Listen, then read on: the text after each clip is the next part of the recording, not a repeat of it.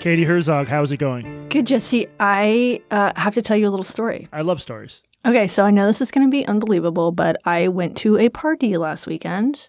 What is this part of um you joined that class where you learn like adult social skills or is this independent of that? No, I was kidnapped and I was taken on a boat, Oh, nice. blindfolded, taken on a boat, and uh, and forced to go to a party at one of my wife's friend's house.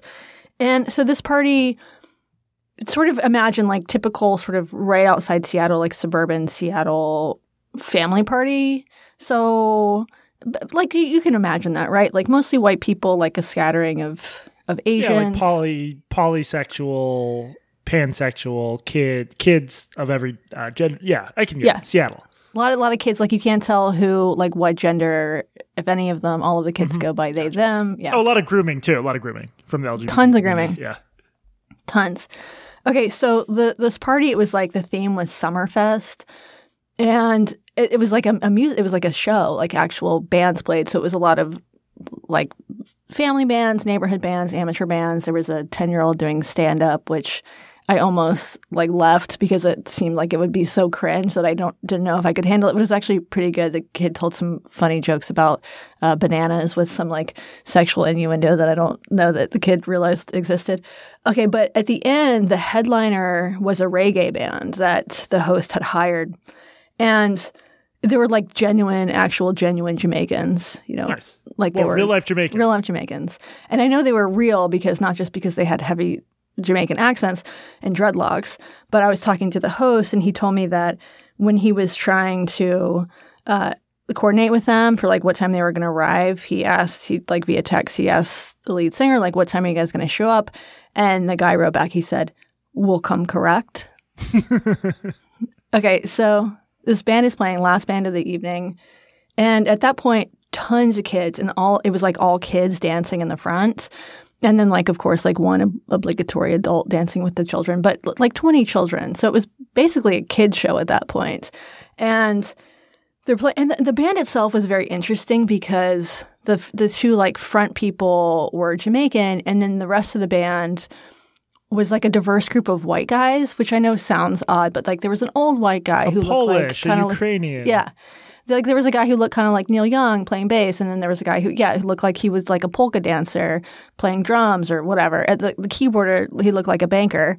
Anyway, uh, so they're playing this this music, and at this point, it's literally a kids show. All kids singing, or like all kids dancing in front, right in front of the stage.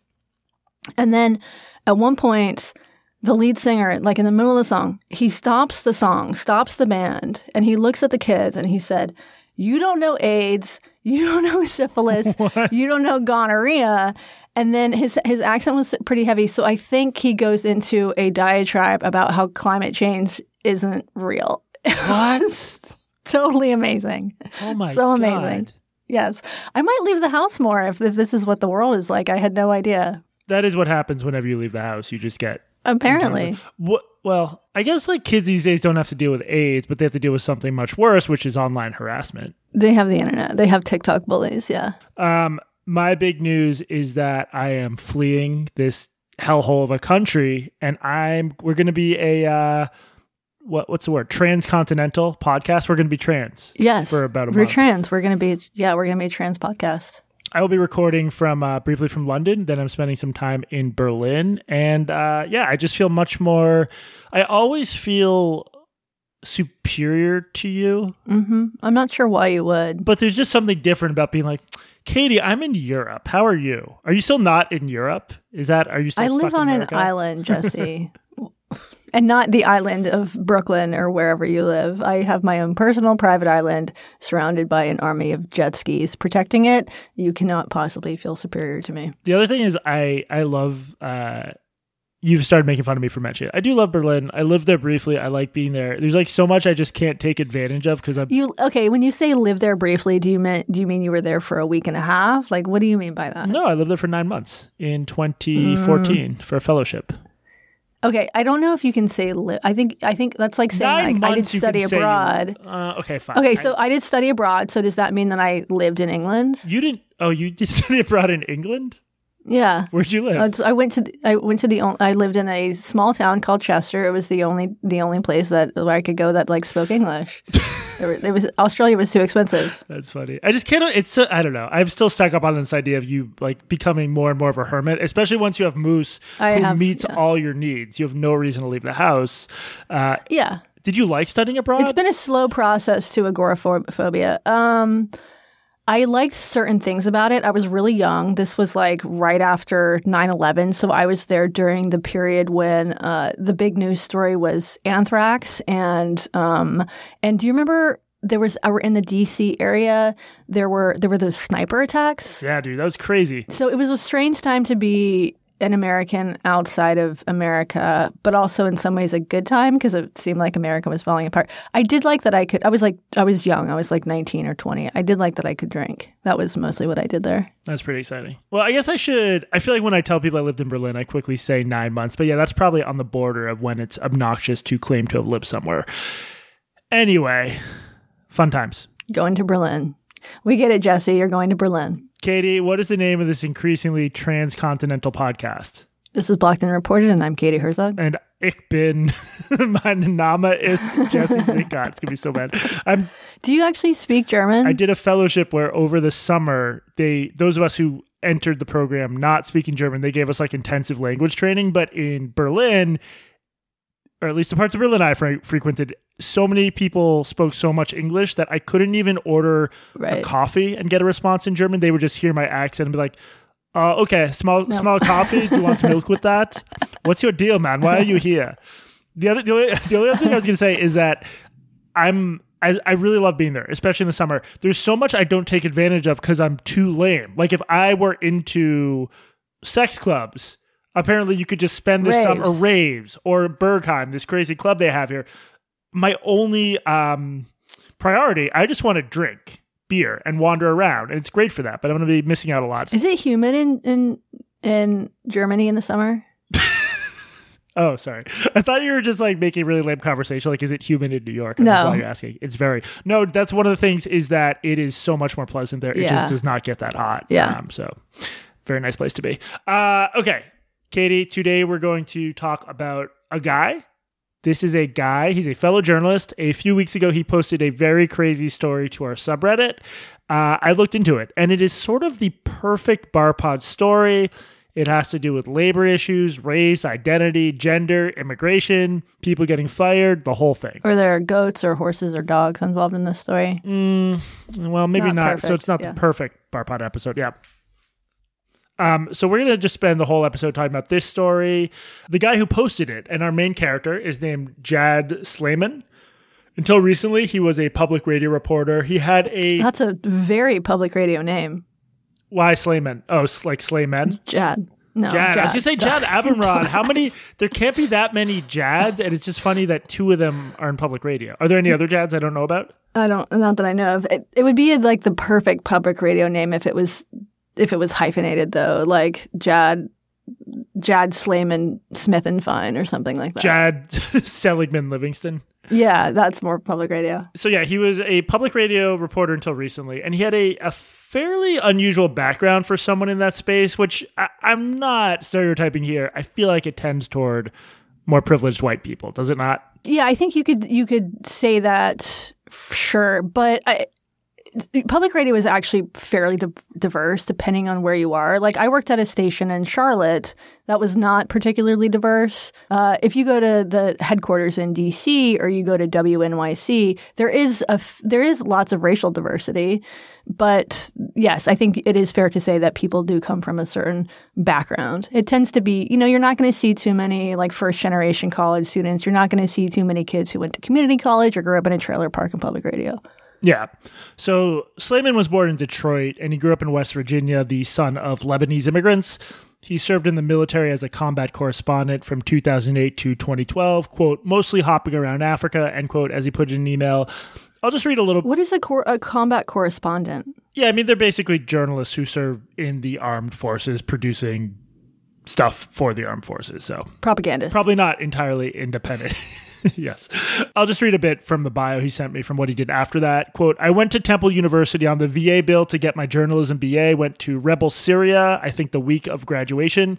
Filed a video report from near Aleppo, then got hired by Stars and Stripes to report from Afghanistan, which also became Iraq after ISIS came on the scene, and a bit in Ukraine. Got a master's at CUNY after, also GI Bill, worked for AFP in Cyprus for like six months, but it sucked and I don't speak French. Came back to New York, worked as an EMT for a while. So at this point, he has some meetings with podcast houses because he wants to get into podcasting.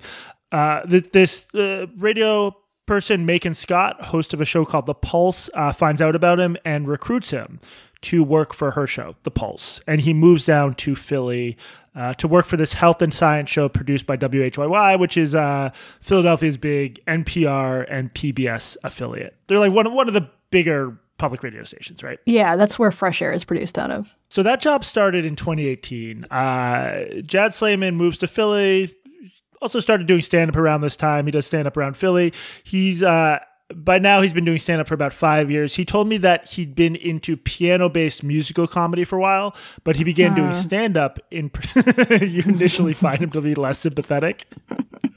What if this, he just turned out to be a great guy, but he's like carrot top basically. Maintain your journalistic independence, Katie. I'm getting um, Weird Al vibes.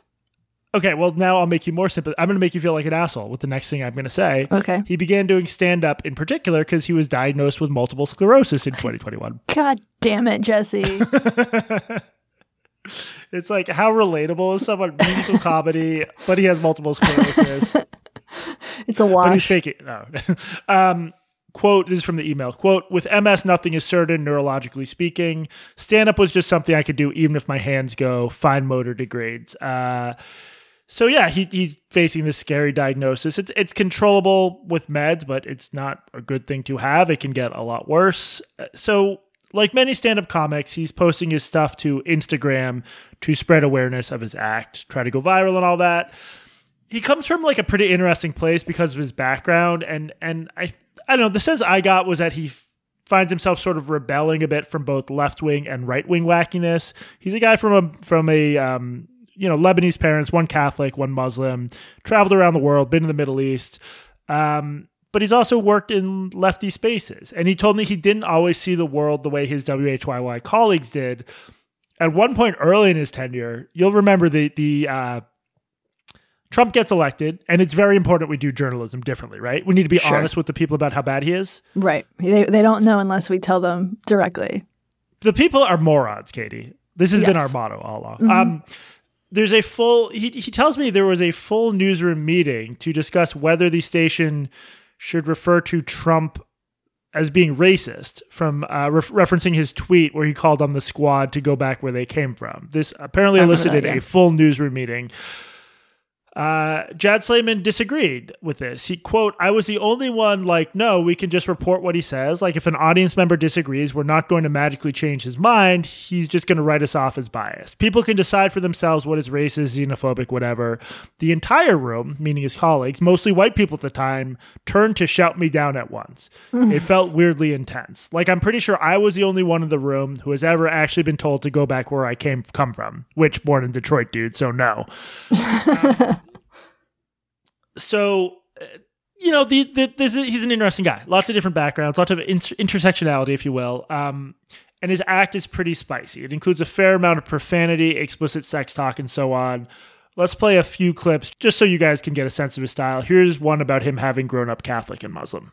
Growing up muslim catholic? Uh, i had to go to mass on fridays. Friday is also the day that muslims go to mosque so my ass dude i would go to mass I'd do the standing, the kneeling, the dick sucking, all that. I'd have like a little break, do a Capri Sun, and then I'd go to fuck the dude. I was like a double agent for the Lord, dude. Uh, Who's he working for? Probably the Jews. the way my parents would do it was fucked up. They drop me off at mass, and they'd be like, "Listen, all that shit they're gonna talk in there about Jesus and the ghosts or whatever, it's fake. Honestly, it's fucking dumb." but what we're gonna do later at mosque with the carpets and the moaning noises, that stuff is real. That's what God wants. He wants like a, a slow hokey pokey. Five times a day. You put the Allah in, you take the Akbar you build a shitty barn and then hide it in a bus. Uh, here's one about war. Been a bunch of wars, y'all. I'm from the Middle East. That's where a lot of them are uh, made. I'm a veteran, and I used to be a war correspondent. And the thing I learned about war is that it's not that scary if your side is the side with all the white people. it's because white people come with like fighter jets and shit, dude. They're honestly, they're pretty sick. tired of everyone shitting on them, dude. White people don't got seasoning in their food. Okay, they do got attack helicopters. Pretty fucking spicy, dude. All I'm saying, y'all, war is life and death. Having all the white people on your side is critical. You gotta respect and recognize white power. I mean, I could have said that a hundred better ways. All I'm saying is this: like, this is why Ukraine versus Russia was so scary, dude. It's because both sides were the side with all the white people. And here's one about the Jews. People say Trump hates Muslims. So do my parents. If you're not the same exact dumbass type of Muslim as they are, you might as well be Jewish. Which people say, like, uh, people say Muslims hate Jews. It's more accurate to say we're very afraid of them. They've been kicking our ass for like seven years. We gotta rethink that term homophobia, dude. Homophobia means you hate gay people. It doesn't mean homosexuals have defeated you in a dozen wars. the Jews, they finally stood up after centuries of persecution in Europe, and somehow we got the ass whooping. What the hell, Jews? We weren't there, dude. We cut our dicks off same as y'all. Thought we was hoes. So yeah, I find his stuff pretty funny. Um, then again, I guess I would. I'm I'm also a bigot. Self-hating. Um, self-hating, self-hating Jew. So four plus years he's worked at the Pulse. He's managing his multiple sclerosis with his work-provided health insurance, which he says is getting the job done. It's paying for meds which would otherwise cost ten thousand dollars a month, Jesus. granting him access to a UPenn doctor who also studied multiple sclerosis, and he's doing stand-up on the side. So then on January 23rd of this year, he's called into an unexpected meeting with his boss, Maiken, the union steward, and a WHYY VP. He's told he's fired effective immediately. Uh, Why? What reason did they give him? He's told that his Instagram clips of his act uh, constitute egregious, Katie, egregious violations of the station's code of conduct and social media guidelines, uh, and that his violations were in direct conflict with WHYY's values of social responsibility. Okay, so two questions. Uh, one, was there any warning? And two, what are their values of social responsibility? There is no warning. Like one minute he has a job he's happy with, the next minute he's out on his ass basically. So that's sort of the crux of the whole issue. Like what what the guidelines were, whether he violated them. He's claiming he didn't. Um, here's some of the relevant language, and th- this will be important for the what would follow what will follow. So first of all, WHYY had a collective bargaining agreement with with the union that Sleiman was a member of. The CBA social media policy read in part, quote, employees when using digital and or social media platforms for their personal use, including when expressing an opinion, dot dot dot, will be clear that they are acting on their own behalf and not on behalf of WHYY, dot dot dot. Even with that disclaimer, an employee's statements or images on personal social media may be harmful to the interest of WHYY. The nature of an employee's position, dot dot dot, will determine the character and content of what an employee can or should put on their personal social media accounts, even those unrelated to their work. Generally, employees must take care that their postings cannot be interpreted as inflammatory, unethical, or illegal, since such posts may have an adverse effect on WHYY. Okay, so was he identifiable as a WHYY employee? Like, did he post videos that were like, hey, I, Jad Sleiman of WHYY, think that Jews have tiny skulls or something like that? Which we do. Uh, no, it, You it- don't. I have a, if anything, the opposite, and I need to get that looked Yeah. at. I wish we had better health insurance. Um, no, it doesn't look like he did that. So Sleiman would consistently argue otherwise, and I think the record backs him up. He, when he performed, he went by Jad S. He did not use his last name. Oh. He mentioned no men. There was no mention of being a WHYY employee. His Instagram handle was Jad Slay, but he sort of did a play on words. J A D S L A Y. Jad, I guess like I'm Right. slaying it or Right. whatever. His last name was S L E I M A N, so that's not really linked to his real identity either. Like, it's not hard to figure out, but he's not explicitly using his government name. Uh, My impression was that it would actually be fairly hard to link him. That's hard to check now because now he's very linked to that because of uh, a little bit of media coverage. Um, okay, so there's that. That question, I, I I don't think he ever represented himself as a WHYY employee, but it says even if you don't, you could still get in trouble. Here's another relevant part from the collective bargaining agreement. There's a provision saying that employees agree to remove posts from social media accounts if their bosses thought they could quote create legal or reputational risks end quote Okay, so he should get a warning, right? that suggests that yes, him not getting a warning might turn out to be a problem because he was never told this could create legal or reputational risk. So how's he supposed to know his employee uh, employers don't like it? Uh, on top of that, there's this other language from the employee handbook. It says, quote, if you post a comment about an issue totally unrelatable to your work, but the comments are interpreted as inflammatory, unethical, or even illegal, it may be uncovered that you are affiliated with, with WHYY, uh, blah, blah, blah. The point is, like, even you're not totally out of the woods. Even if you don't post under your name, even if it has nothing to do with your work, there might be some way for you to get in trouble. On top of all that, there's like this fairly boilerplate code of conduct language about how employees have to act humanely and not discriminate against others. Okay, so this is this is standard. Uh, everybody who works for a, a public radio member station has to sign these codes of conduct. I had to do it when I worked at uh, WFAE in Charlotte. This is all very standard. We don't have one though. Should we have one? That's why we're, We- you're allowed to be so racist and anti-Semitic. I, I need to get that paperwork to you. We should definitely not have one. Actually, we should maybe have one for you and for our employees, but I, I think I should be exempt from this. Um, yeah, and and I'll say like in general, I don't really think employees should employers should have latitude over what people do outside of work. I do sort of take exception when it comes to public radio. Like here's an example. So there was a reporter for Marketplace, which is the the finance show. It's not an NPR show, but it's a I think American public media show. So it's in the public radio ecosystem and it's on a lot of member stations. And they had a reporter named Lewis Wallace. And he after Trump got elected, he wrote a post on Medium on his own Medium account basically writing that journalists should stop being objective in the Trump era and should become activist. It is not enough to be Mission accomplished. Right. right. Right. He got fired for this.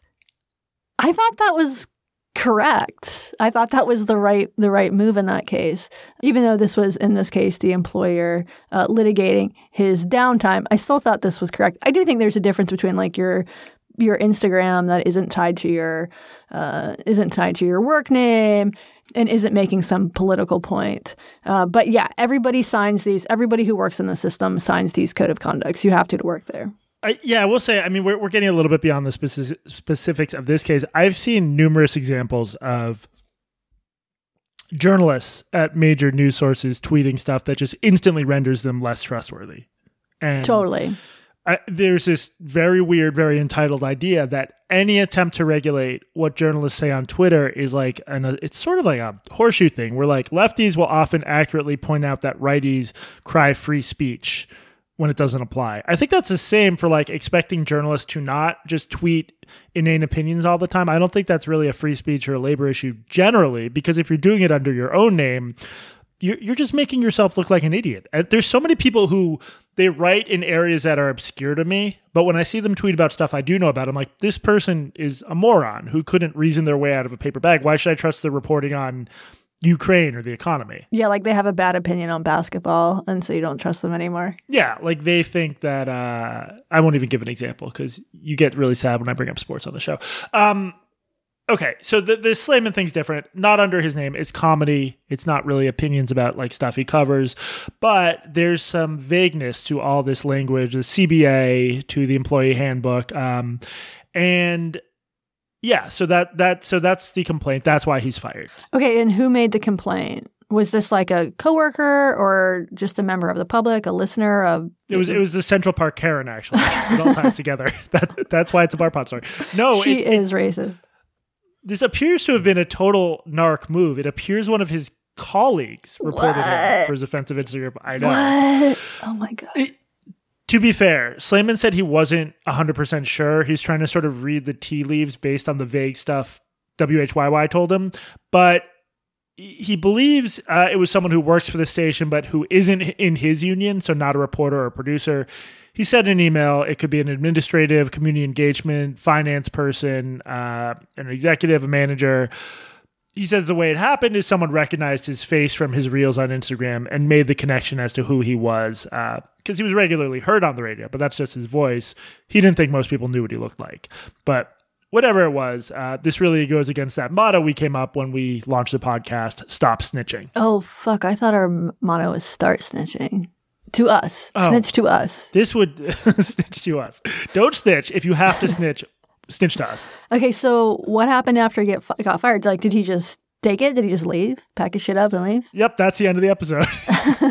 He's like, fair enough. Uh, no, he fights it. He files a grievance with the union. That's still in progress. He says the union's been helpful. He hopes he will eventually be reinstated or get back pay or both. But in the meantime, he has to pay the bills uh, and he has to pay for his meds. So he files for unemployment. Damn, yeah. He, did he lose his insurance? Yep. Um, he filed for unemployment immediately after he was fired. He started getting about five hundred dollars a week. Um, as for the meds, eh, apparently he was able to figure out a way to get it uh, through the VA because he's a veteran. um, Yeah. I gotta say, not not to be super social justice warrior, but maybe maybe non-veterans who get fired from their job should also have access to vital medication. You lived libtard. Not to bring politics into this, but uh, Look, you have to go to war if you want MS medicine. It's only fair. how about this? You're diagnosed with MS. You go to the doctor. You say, "Can I have meds?" He gives you a Kalashnikov. Mm-hmm. He says, "Go fight this insurgency in North Africa for six months. Come back. I'll give you your meds. Your symptoms aren't that bad yet. You can do it. I think that's fair." Hey, and free education and maybe a low interest loan. I'm down. Uh, I'm enrolling you right now. Enlisting, enrolling, enlisting. So in April, he gets notice that WHYY is contesting his unemployment claim on the grounds that he was fired for cause for violating these rules uh, and that he's un- ineligible for unemployment benefits. Uh, well, that's pretty fucked. Um, is this one of those situations where he was problematic or difficult to work with or something like that, and they were just using this as a pretext? Yeah, I mean, this could be one of these things where, like, if I if I had access to the Philadelphia public radio scene, I'd know more. I didn't really get any indication that was the sense. This all seems to be top down decisions made by execs to really go after this guy. Uh, there's always poss- it's always possible there's more to the story. I have no reason to think that's the case. Okay, gotcha. But getting fired, this is a really big deal for him. Yeah, it's a big deal. And then they're trying to take away his unemployment. Um, as he explained to me, if he doesn't get this job back, he doesn't think he'll get hired in journalism again because of the nature of this. Totally. Like his own employer basically called him racist. Okay, here's what he needs to do. He needs to go to a college town that needs help diversifying, but also is like fine with a little bit of racism. Like, what about like New Haven?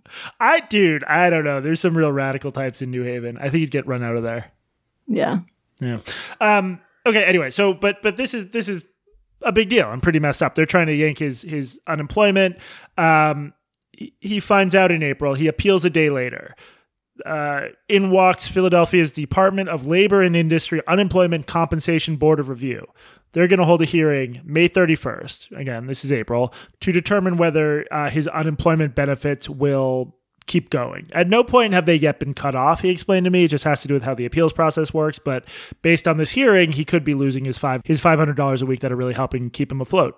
Well, and he would, as presumably, if he gets cut off, would he have to pay back the money that he'd already received? I, it's he sounded like that might have been a possibility. I think that just depends on stuff we we don't know the answer to. Um, Okay, But but the- I've had to to pay back unemployment before. That's a real bit. you had a cut. What, what was what happened? uh, I was overpaid for something. I can't remember what it was. Um, so this this May 31st hearing is basically going to be an in-person hearing before a, a referee, a judge, who will determine whether WHYY is allowed to cut off uh, unemployment. Okay, so how do they go about trying to prove that? So basically, under Pennsylvania law, WHYY has to prove that uh, Jad Sleiman was fired for quote unquote willful misconduct. Um, it's not defined specifically in the law, but it's generally taken to mean like you done fucked up big time. Okay. Like really not giving a shit about your performance or acting in such a ridiculous way that you're sort of begging to get fired. Right. Been there. Absolutely, multiple times, I would imagine. Okay, well, how do they try to prove that he's been fired for willful misconduct or whatever they call it? Luckily, we have audio of the whole hearing. Katie, this is a wild ride in part because Sleiman uh, was sort of forced to defend himself rather than through a lawyer for reasons we'll get to. Are you strapped in? Strapped on. strapped on. But first, housekeeping. Katie, do housekeeping. All right, we are a podcast. leave that. You have to leave that in. We are a podcast. we are a podcast. You can reach us at You had one. You had one job. you can reach us at blocked reported podcast at gmail.com. Uh, you can also fuck what what do we do in this part? All right, I'll just do it. Okay. Uh, oh my god! You literally, Look, I'm in Germany. I have jet lag. Yeah. Okay. It's just we we are uh what are we? Are we a car company? uh go to blockedreported.org. There you can get three extra episodes a month for just five dollars a month and up, including our most recent one, which I think by the time we post this will have been about affirmative action. Indeed. Katie, give the people your thoughts on affirmative action. You have 30 seconds. They're gonna have to pay for that. Um, you can also get our merch at barpodmerch.com. After we we were really vulnerable with you guys last week. We said we said I was against this. Katie said the merch isn't selling well. No, I didn't. I said it's selling very well. We made twenty two dollars last month. Twenty-two dollars last month. Kate immediately, very nice people who I think we're going to subsequently exploit, sent us really good designs and ideas. Um, maybe too many to do. Maybe we should like put a vote to it on the among primos, like which merch we should Ooh. introduce. That's a good idea, and uh, you have to pay to be able to vote. How about that? I like that kind of democracy. You know what? One of the merch items we should sell should be a fifty dollar booklet that allows you to vote in the merch election. this seems fair. and if you get five other friends for five dollars each to jo- it's like a pyramid scheme basically um, there were some good ideas I, yeah i think we're going to release new merch but for now barpodmerch.com the reddit is blockedandreported.reddit.com uh, primos also get access to gatherings including one saturday night in london that i'm throwing so that's I'll be there. benefit. No, you won't. Don't tell people that. Oh, I just hire? oh my god, I have such a good idea. Holy shit! Okay. So you know how the UK is mostly just like street urchins asking for soup. Yeah, that's all it is. You, they have the exact same body type as you. It's true. Wave I hire a street urchin, put on a really bad wig, go to the party, and tell everyone it's Katie Herzog. I don't think it, and do a, Br- a bad British accent too. I don't think anybody would oh, notice. Oh, I'm Katie. we'll uh, we'll see if that works. Uh, but yes, we we throw some listener events for primos. That's another benefit of joining. Anything else for housekeeping, Katie? Uh, did you mention the primo? I hate you so much. Um, can we get back to the show? Let's do it. Okay, so in the show notes, you'll see links to two audio files that contain this whole hearing. Folks should listen to them. I, I got these from Jad Sleiman while I was on the road driving from Boston, to New York. I just listened to them the whole way. Uh, it starts out with like some boring administrative stuff, but they're they're a wild ride. Uh, the folks you'll hear most on the audio that follows are the judge, uh, Jad Slyman himself, representing himself. There's WHYY lawyer Thomas Servodidio, or they retained him, uh, I guess, outside counsel, and WHYY's vice president of news and civic dialogue, Sarah Glover. Was So- this an in-person hearing or was this on the phone or like very much in person. Okay. So WHYY decides to just introduce some of the clips Sleiman posted to Instagram as evidence. There's some debate over whether they can play the whole 40 minute compilation. Um, they later do, but not on the on the audio. This is all boring. The point is, end of the day, they play these clips, and uh, the lawyer, the Servodidio guy who will generate us some amazing moments later on, warns everyone in the court. There's some offensive words to follow. Presumably, some people faint, uh, and then he hits play. And because the specifics of these clips matter a lot, uh, and will be the subject of argument later on, we're just going to play all of them one by one. They're not too long. In the first, uh, Jad Sleiman repeatedly uses a word that makes me very uncomfortable, but that you, Katie, use constantly, often in an abusive manner. Let me see if I can get this word out. P- podcaster. patron. Pussy. Oh, I don't like it when you say that. Actually, I think that is a bad word now. Remember how at the start of my set I was like, the hell, was she born without a pussy? As I was writing that, I googled, can you be born without a pussy? And obviously, yes. Women can also be born without pussies, it turns out. The treatment for it is like reconstructive surgery or the donor method. The donor method has been performed once. It was a success, and the donor was the girl's mom. Science should be illegal, dude. Fucking. Okay, there, that means there's someone out there walking around with their mom's pussy. Alright? Second off, y'all, this means that y'all know that pussy can be passed down the generations? Yeah, that pussy is a family heirloom. In fact, that pussy is the most family heirloom, and then it creates more family, dude. It, it works. All right, that girl got fucked in the pussy. Let me start that again. That girl got fucked in her mom's pussy and had a kid, dude. All right, I'm I'm getting shades of Tim Dillon here. This is kind of gross. like he should have just said vagina and it would have been fine. You did you yeah, but that's just because you're the recipient of a pussy. transplant, you don't like to talk about it. No, I'm the recipient of a butt, not a pussy. All right. In this one, he talks about a fun little trip he took to Iraq. I was in Iraq. Because I was filming these uh, European volunteers that had gone there to fight ISIS. My first night in Iraq, they treated me to a night at a Chinese whorehouse, which, I mean, how thoughtful. I saw such horrific things in there. I walked out of there like maybe ISIS has a point. You stray too far from Allah, dude. You end up getting a lap dance from a 50 year old Chinese woman. I didn't ask for this lap dance. This is a whorehouse. It's a place that sells fucking. And, like, they had mozzarella sticks and shit. But mostly fucking. So, like, a lap dance, that's like waters for the table. You know, everyone. Just bring them out. The vibe in a Chinese whorehouse in Iraq is exactly the vibe in like a strip club, which is if it's your first time there, your boys want to get you a dance. I already had a dance, so what my boys wanted to get me was a Chinese whore. And I'm not I'm not calling her a sex worker for a reason, dude. It's because she's not like a bored NYU slut. This is a sex trafficked person. I was like, I don't care if you guys pay for it. I'm not banging out a slave. I'm not half of the founding fathers. Okay, so he's a feminist. Clearly a feminist. Okay, in this one, he's talking about sort of uh, differences in gender norms. I feel like even even even woke people kind of hate Muslims, don't they? You know, refugees are welcome to start treating their women a little better. we, it is true that like women are treated better in the West for a while.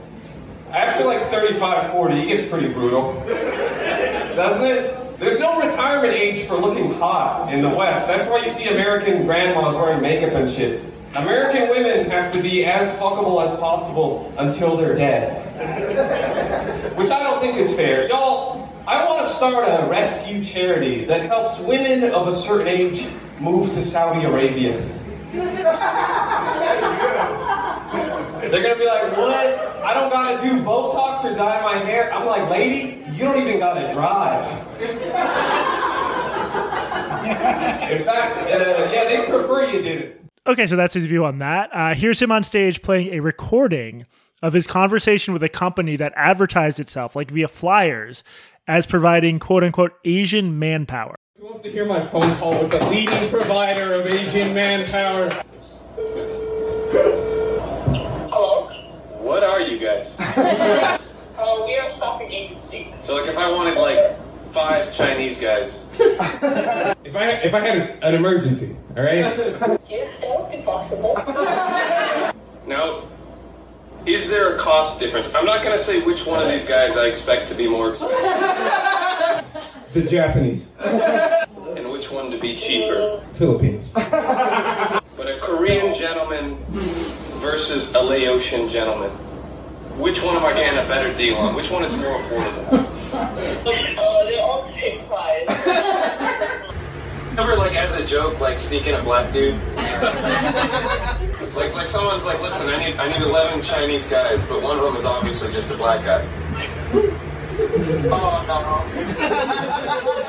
no. Okay, so nothing here that you wouldn't hear being argued in front of the Supreme Court. Right. The only offensive part is they didn't rate them on personality, like with quantitative rating. Uh, here's some more stuff about. Uh, well, you'll see. Anytime we stood in line in boot camp, your toes had to touch the heels of the boy in front of you.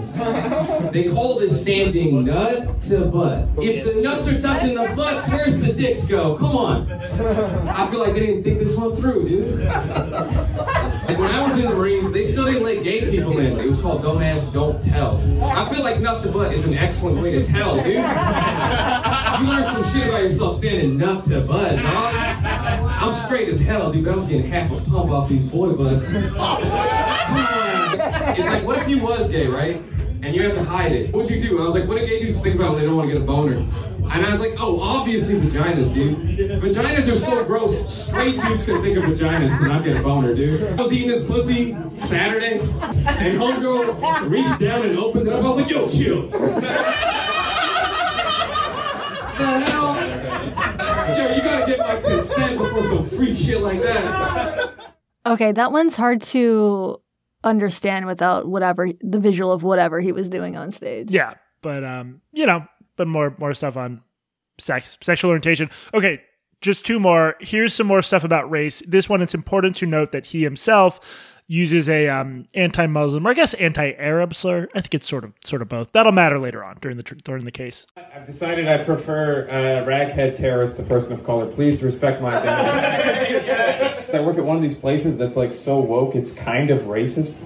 Like this lady asked my boss, she's like, "Yo, does Jad consider himself a person of color?" Uh, because she was making a list of us. What the fucking hell, dude? Sick. All right, I get to be out in this lady's brown dude Pokédex. Hell yeah. Here's the thing. It's weird being an Arab right now. America is so focused on race right now, but we don't fall in the big ones. Like, we're not black, and we're not really white. You know what I'm saying? Like, I'll put it to you this way. After 9-11, we definitely weren't white. And now that it sucks to be white, we're kind of slipping back into it. The hell, dude? Wait, Does Jad consider himself a person of color? I'm like, I get a choice now, dude? After 9-11, I didn't get to pick. Remember? You said you'd never forget what my people had done? Okay, so I mean, Kate, now that you've heard more of this, you can sort of understand where he's going with this stuff, right? Yeah, I mean, it's crass, some offensive stuff for sure. Uh, some of it's pretty gross. I can honestly, I can see why this would get you get anybody in trouble. Really, Yeah. And the goal of WHYY during this hearing is to just point out that this is like really offensive stuff, really nasty language. If you listen to the hearing, you'll see that they act as though like these clips just speak for themselves. Like, of course, these dude, this dude should get fired. I mean, I take it you don't think you're saying someone should get in trouble. What do you What do you mean by that? Oh, I don't know that I think he should get in trouble, but I think it's kind of inevitable that he would. Yeah, yeah. Um, It depends on the. I mean, it's so weird because it depends on the job. Like, let's say he's a teacher doing this under his name or under like a slight a slight pseudonym, but it's still it's his face. Like in posting clips online, like the teacher is for sure going to get fired for this, right? Let's say it's a greeter at Walmart. I don't think this should have any bearing on a greeter at Walmart. Public radio, being a public radio producer is like sort of in between those two, I think. exactly between teacher and Walmart greeter. Yeah. So like it's a public job it's a public job. It's a it's an organization that is super super concerned about its reputation in part because they get government funding. And so there is this you also have to sign a code of conduct. So there is this need and i think this is a legitimate one to maintain a certain uh, air of neutrality to to i don't know to protect the brand. Gravitas, like more more than neutrality, maybe. Um, well yeah. so yeah, I mean, to me, it's just like the instant firing for this just strikes me as so such an overreaction. I mean, do you have that impression?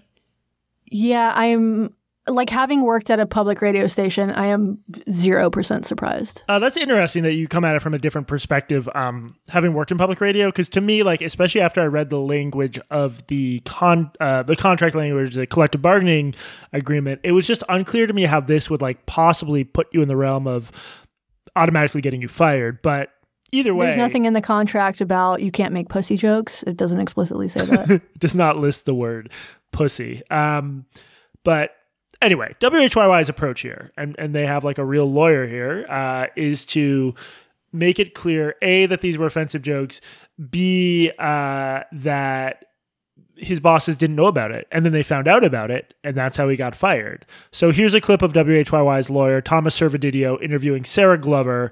Uh, that that VP, uh, who's one of the execs who fired Sleiman. During your investigation, um, did you speak with Mr. Sleiman's direct supervisor, Maiken Scott? Yes, Uh, What's her role at the organization? she's an executive producer and host of The Pulse.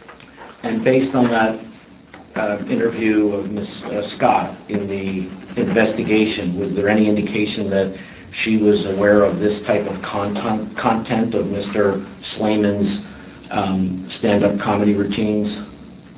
She stated she was aware of him participating in comedic um, activity, but not the specifics of the content.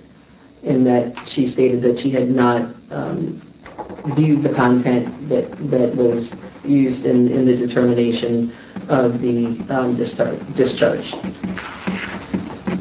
Was there, uh, based on your investigation, was there anybody in management who was aware and had given approval for Mr. Sleiman to engage in this type of conduct in his stand-up comedy routine? No.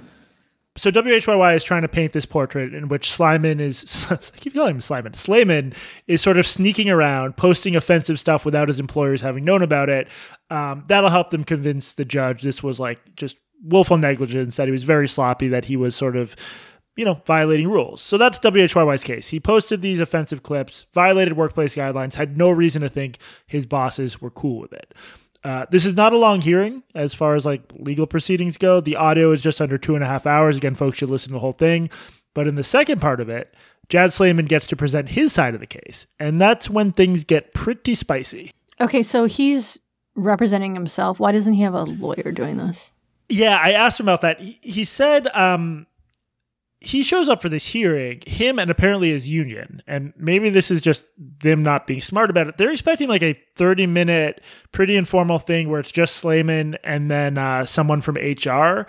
Uh, the union wasn't expecting that sort of quote unquote firepower. Was the word Sleiman said they used that like WHYY would show up with multiple attorneys? Uh, we hear one of the attorneys. There's another attorney there as well. So he just sort of shows up and suddenly is thrust into the role of like defending himself in a, in a more active, complicated way than you'd expect. And you can tell at various points, Sleiman doesn't really know what he's doing. Like, oftentimes the judge has to correct him or explain procedural stuff to him. At one point, he tries to make an argument based on the fact that, like, a lot of the folks in the comment section of a news article about a situation supported him, which like the judge doesn't buy because Who cares? Cares. Um, I can't blame the guy given the weird and unexpected position he was in, like facing down actual lawyers. But but there are some rocky moments. But overall, it's actually kind of amazing. I was riveted by this audio because Slavin is able to make these suits of WHYY look super foolish. So first there's a bit of a bombshell pertaining to that claim we just heard from WHYY that um, none of Sleiman's bosses knew what was up. The witness uh, brought up my direct supervisor, Maiken, who is the host of the show, and said that she was unaware of what I was posting. I wish she was here um, to, to, to speak for herself, but I can tell you um, that she follows me on Instagram. She watches. I can see that she's watched all my stuff. Uh, Okay, and so you were able to view that uh, before January 23rd? Yes, on Instagram you can see who is like liking and watching your stories. My boss has followed me on Instagram for uh, basically as long as I've known her. So she was completely aware of what I was posting. So were um, other people on the team, Alan Yu, Liz Tung, Lindsay Lazarski. Um, I don't remember the two newer people I don't think followed me, but all of them, it was no secret that I did stand-up. They all knew you know, they'd ask for tickets to shows and stuff like that. Um, and they demonstrably have, have seen uh, my act They didn't have a, they just see it, saw it as art, it's entertainment. Um, so that's, Well, hold on one moment. So the uh, video recordings that were played today, um, were they recorded at live shows? yes, All of them? Yes. yes, ma'am. Um, all right. And you were aware at some point that your direct supervisor was viewing these videos, these particular ones or Yeah. others or? Uh, yeah, all of them. We, it wasn't, uh, it wasn't something I was aware was a problem. We would talk about it in meetings and if people know you do stand-up, they're like, hey, why don't you do a joke about this? Why don't you do a joke about that? And on Instagram, you can see who is watching your stuff. It's all recorded. So Right, but did, did you notice that or did you look for that with regard to your supervisor for the particular um, video recordings that were played today? Whether she, she, he she, Micah, yeah. Uh, was uh, watching through Instagram for those particular ones? Uh, I don't know those particular ones. Um, I just know that um, she like she watches all my stories, so I'm sure she had seen those. If, I didn't know they were going to say that she hadn't seen any of my videos, but there is probably a tech way where I can pull this up on Instagram. I just don't know how at the moment.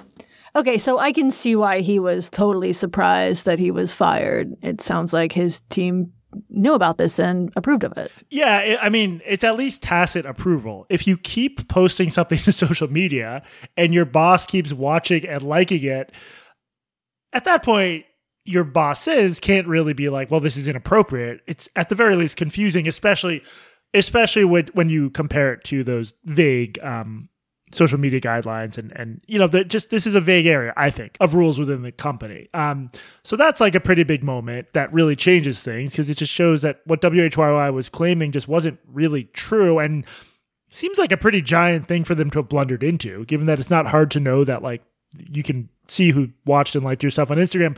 The most entertaining parts of this hearing by far come when Sleiman just decides to like balls out defend his jokes and it's clear he's really frustrated with the way WHYY and this lawyer, this Serv- Servodidio guy, from his view, they're just they're just misinterpreting what he's saying and trying to paint it in as negative, uncharitable light as possible. He just thinks they're being dumb and hysterical and obviously dishonest. Let's start with uh, the word pussy, Katie. Here's Servodidio talking about the pussy transplant bit. In your mind, it was okay to refer to women as pussies? I don't think I did that. You didn't do that at all? In any of your social justice, uh, I'm sorry, in any of your videos that we played here today, that you heard today, you didn't refer to any women as pussies? I don't believe so. No. So is it your testimony that you've never referred to a woman as a pussy in any of your social media posts? Refer to a woman as a pussy? Yes. No. No. And and by the way, you were here to hear the seven vi- social media vignettes we played of your stand-up comedy, correct? Sure. I mean, I said the word pussy, but I didn't call a woman a pussy. That's a bizarre thing to call a woman. So in your mind, it's okay to refer to a woman as a pussy, but not call a woman as a pussy? I did neither, sir. You, you can play the tape back if you're... Well, I'm asking, right now, I have a chance to ask you questions, sir. Is it your testimony that you never referred to a woman as a pussy in any of your social media posts? Yes, you're welcome to play them if you think I called a woman a pussy. And you would agree with me that referring to a woman as a pussy is inappropriate. Agreed? Mm, I mean, if it's, yeah. If it's like your, it depends. If it's your friend, sure, you can, whatever. You can I'm asking you, is it okay to refer to a woman in a social media post as a pussy? Yes or no? It depends. So, so it might be okay and it might be not okay. Is that your testimony? Depends? Context. Depends on context. Okay. And also, I did not call a single woman a pussy in any of those videos. Um, and in your mind, referring to a woman as a pussy is okay or not okay? Well, Again, relevance. Sir, that's been asked and answered. He said he didn't use it in that context. Yeah, it actually hasn't been asked and answered. That's why I'm asking it. Is pussy referring to a woman's vagina? Is that what your understanding of the word is? Yes. And is it appropriate to be, do you feel, let me ask you this, referring to a woman as a pussy, is that denigrating to women? Again, I'm not sure what the relevance of this question is in that I didn't do that. You didn't do that at all in any of your social media posts, right? I used the word pussy instead of vagina because it's a comedy show and using clinical terms would be strange. Didn't you use the word vagina in that comedy st- skit too? Did I? You don't remember that either? You just listened to him just a few minutes ago. Do you remember using the referring to women with vaginas? You don't remember that? Did I refer to women having vaginas? Probably. Sure, sure. Like I said, yeah, actually, I'm pretty sure it's like, I googled, can you be born without a pussy? Are you taking? Are you objecting to the fact that I said Wait, vagina don't, instead don't of have pussy? a discussion. Wait, repeat the question. What was the last question? If you refer to a woman as a pussy, do you agree with me that that would be wrong and a violation of the company's policies? The, the objection or strike that. He already testified he didn't use the word to refer to a female person. I'm asking a different question. Do you agree with me? Yeah, but that calls for speculation, so You're not going to allow Don't that ask. question either? no. Oh man, this is funny. Nobody calls women pussies. You call a man a pussy when he's acting like a pussy. Yeah. Who would call a man a woman a pussy? Never. This is only a term that is directed at podcasters and gamers. Slavin just doesn't. I, I, I was baffled listening to this. I was cracking up too, but he doesn't refer to women as pussies in his act. That doesn't really make sense. That's not No. the way the slur is used. The judge is a real pervert for nuance here. yeah, but but yet Servodidio, the WHYY lawyer, um, who I will, I'm going to repeat this multiple times, is probably being paid hundreds of dollars an hour for an unemployment case involving like $500 a week. He is totally fixated on this idea. There's a lot more of this. We're not including just back and forth about him calling women pussies, which he never did. He called pussies pussies. Again, yeah. Again, WHYY is like, I, it's sort of just a lie. Like they're, I don't know, man. They're paying a lawyer to lie about what he said, and I, I think the judge can see that. Anyone who listens to the clips will see that. So it's, it's just, it's weird. It's not a good look, as the kids say. The lawyer didn't, he didn't read the room. Uh, okay, things get really heated when we get to the time, uh, the R word, that anti-Muslim, anti-Arab slur. Things get a little bit heated there. Now, in one of the video vignettes we played, you referred to, use the term raghead. Remember that? I prefer you didn't say that. Why? Is it a slur? Yes. Is it a slur against? Hang on, the, the question Arabs. is, the question is, did you use that term in the video that was played? Yeah, I prefer.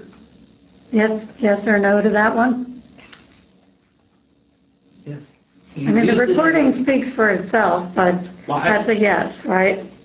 I'm uncomfortable with a white guy saying raghead. Is that okay? Well, people have you- to ask it in cross-examination if it was part of the evidence. Sir, did you use the term raghead in the video vignette we just played and got put into evidence? Yeah. And is that a slur? Yeah, one you enjoy saying apparently. Is it a slur? Yes. And what does it mean? How does it a slur? Well, it's something uh, white people use to call me uh, uh, a barbaric or uncivilized. And when you say me, what do you mean by me? Is it I'm an Arab, race dude. Or a nationality? Sir, I'm not a dude. That may be somebody else. Okay, uh, so your understanding of the term is denigrating to whom besides you personally? Arabs. With which I am an Arab. Is it? And that's a term that you used in the social media post that we just played into evidence today, correct? Yeah. Okay, he's sort of losing me here. He's acting like very offended that this guy quoted him in a in a like use mention distinction here. Well, but I don't know. I sympathize with him because like he he WHYY's lawyer is saying is seeming to say that it's wrong for an Arab guy to use a slur, anti-Arab slur, in the context of a joke. I mean, of Sure, that's ridiculous, but he's also getting offended that the guy even said the word. Yeah. Like he doesn't say like he he, he didn't call Jad a raghead. He just said the word raghead. It to me that it seems I don't know. That seems like a little bit. He seems like he's acting like a pussy. it seems performative. you can't say that, white man. Right, And it- well- it is really funny that the lawyer's like, "Don't call me dude," while they're arguing about the the, term offensive. raghead. Don't use the D word, not the Yeah. D slur. I Uh, I don't know. It's just like if you're going to be a, like a an offensive comic, you can't get offended when somebody quotes you in a non-offensive context. Yeah. Uh, so, but Servodidio appears, I don't know, like, I guess this is at WHYY's direction. He seems super sensitive about bad words. He gets equally hung up on some other urban American vernacular. Such as Take a listen. And when you were referring to eating pussy of homegirl, you're talking about oral sex with a friend? Yeah, what you're saying? Oral sex. And, and that in your mind is appropriate in your role as a reporter at WHYY, correct? Yeah, it's on episode. Have you listened to This American Life? You don't, sir, you don't get to ask me questions. I'm here to ask you Yeah, questions. it's on a- Just answer the question asked. First of all, actually, I didn't say it as my role as a WHYY reporter. I said it on stage as Jad S, who nobody even, I made no connection to where I work because I think it would be hacky to connect myself to a media organization for like clout or whatever. But yeah, I think it's fine to talk about eating pussy. I'm 33 years old. We know about sex. Right. And, and so in your mind, talking about eating pussy does not undermine you in your role as a reporter at WHYY, right? Reporters have sex, sir. Yes. Yes Hang or on, no? can you just respond to the question? It's question? okay for you to do that as a reporter, correct? I never did it as a reporter. I'm asking you, you're a reporter, is that right, at WHYY? And in your mind, it's okay to have stand-up comedy where you talk about eating pussy, is that correct? I think that's perfectly fine. Sex is healthy. I believe in generous love, dude. Sir, I'd ask you to refrain from calling me dude, because that's not my Yeah, name. Don't don't make any comments other than answering the question. Yeah, I'm curious whether this is the most this lawyer has ever talked about eating pussy at work. And I got to say, it might be we. It sounds like we disagree on a little bit of this, but I just feel like this lawyer is shitty at his job. He's making hundreds of dollars an hour, I'm, I'm sure, working for WHYY to make sure one of this the reporters doesn't collect unemployment, but he seems like a little bit hung up on like, oh, these words are offensive, or just just being really prudish, which I don't think really bears on the questions here. No, I, I agree with you there, and I don't think like I don't think this hearing should happen in, in the first place. The other thing about unemployment that people might not realize, the system. I'm not totally sure how the system works in Pennsylvania, but I've gotten unemployment in three states, none of which are Pennsylvania, and it's not like if you're getting five hundred dollars a week from your employ from your unemployment insurance that's that doesn't mean that your employer is paying you $500 a week. It's unemployment insurance. It's paid for through through payroll taxes Yeah, I just it's just so weird to me that WHYY is fighting this so hard. I don't understand the upside. Well, the reason that employers fight unemployment claims is because it's it's like an, it's like any sort of insurance. When you file a claim, your rate goes up. Um, yeah, I just don't quite get why they're fighting this the way they are. Well, I- it's surely whatever they pay the lawyer is surely more than than than what he would be getting. I I gotta say, like, I just I found this ugly. I, I'm obviously not a fan of like the full like intersectional math thing where you base who's winning, who's losing just on like skin color, but you do have this like ugly seeming situation where a lawyer representing these higher level execs is berating a guy who made $60,000 a year, he says, uh, early in the hearing, just berating him, saying how offensive it is that he made these jokes that are they're about injustice. Like it's it's edgy, it's a, a you know obscene, but like let's just do one more exchange that I think really demonstrated this because this is about the uh, the Asian manpower joke. Remember. Jad Sleiman is on stage playing audio of him calling a company that advertises that it can provide Asian manpower services. Here's how the Servodidio guy uh, responds to that and confronts Jad over it. The social media posts that we saw, weren't you also denigrating Filipinos as compared to Japanese? No, In the Asian manpower piece, you weren't doing that either? no. I was lambasting a human trafficking ring that provides undocumented Asian workers specifically so that they can be exploited in warehouses. And that joke is pointing out the absurdity of providing workers by race. And that is one race more expensive than the other? And I'll have you know, a Filipino woman was in the crowd and quoted in my defense in the Inquirer story. May Kasem, a good friend of mine, skilled Filipina comedian uh, that's close Objection, it it is outside the scope of, it's a very simple James. question, sir. Let me try it again. Yeah, go for it. Move to strike the last answer as non-responsive. Here's the question.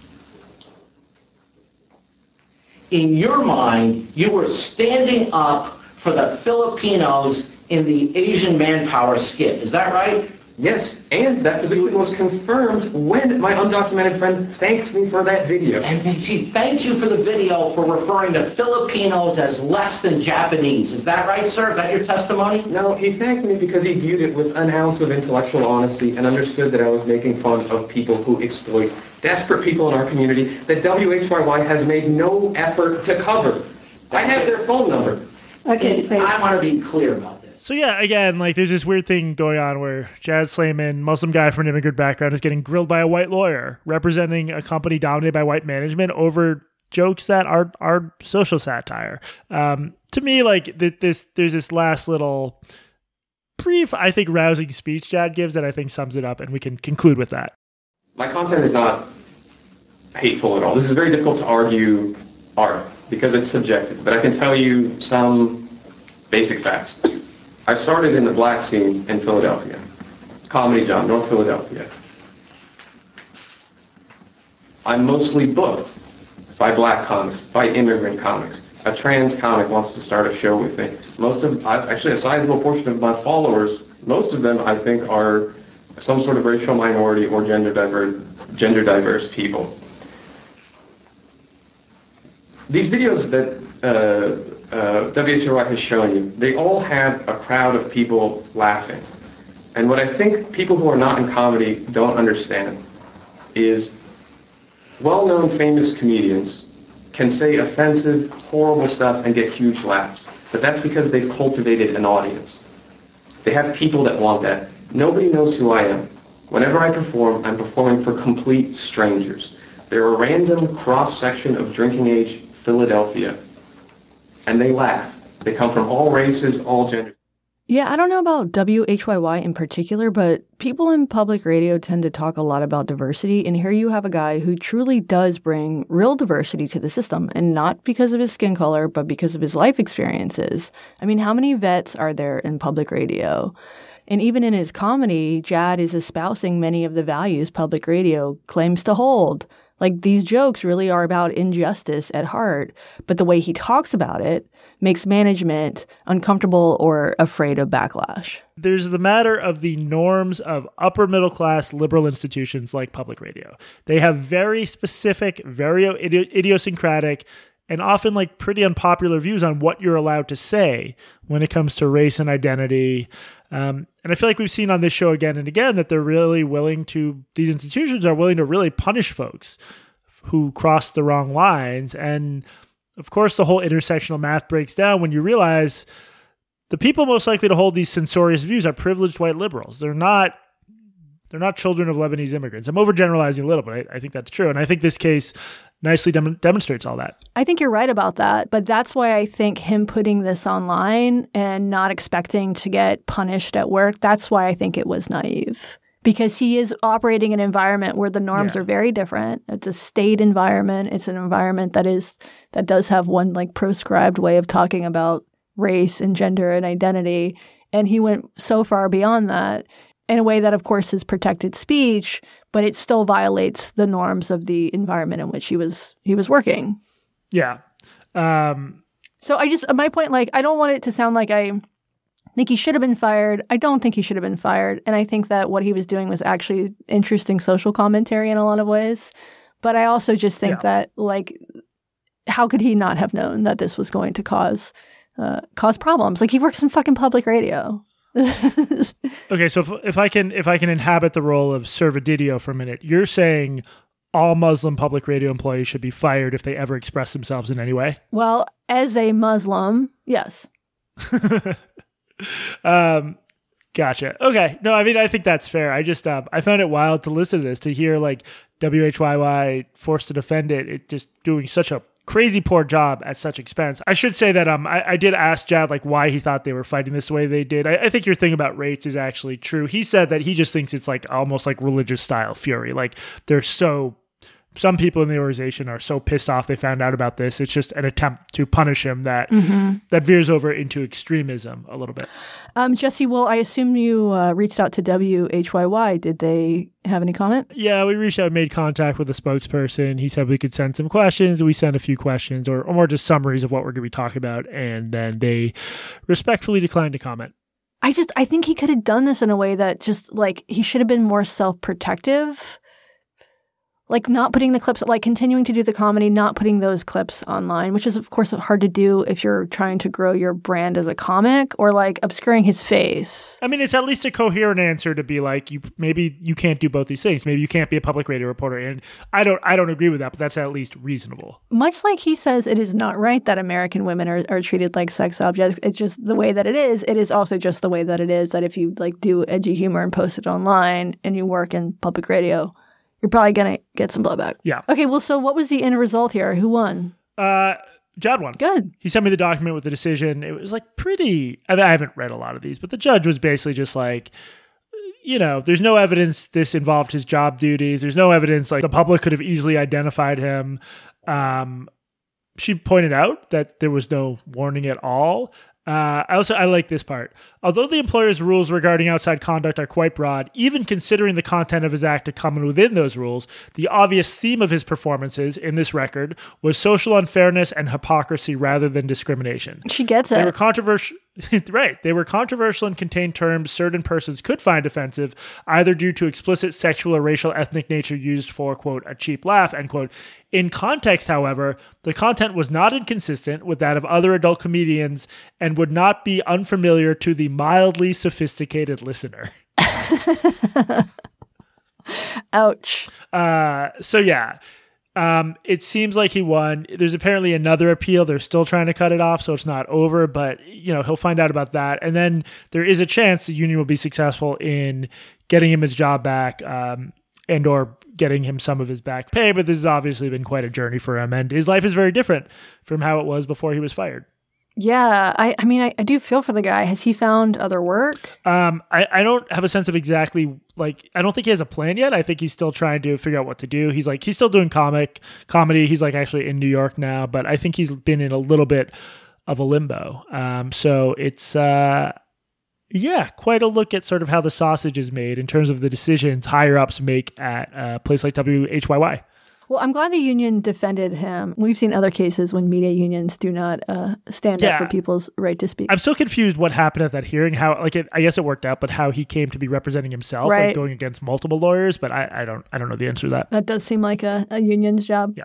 Uh, any other questions or comments or concerns about this, Katie? No, I think I need to wash my ears out from too many times hearing a lawyer say the word pussy. Very offensive. Um, this has been Blocked and Reported. As always, we're produced with help from Tracing Woodgrains and the Mysterious Lex.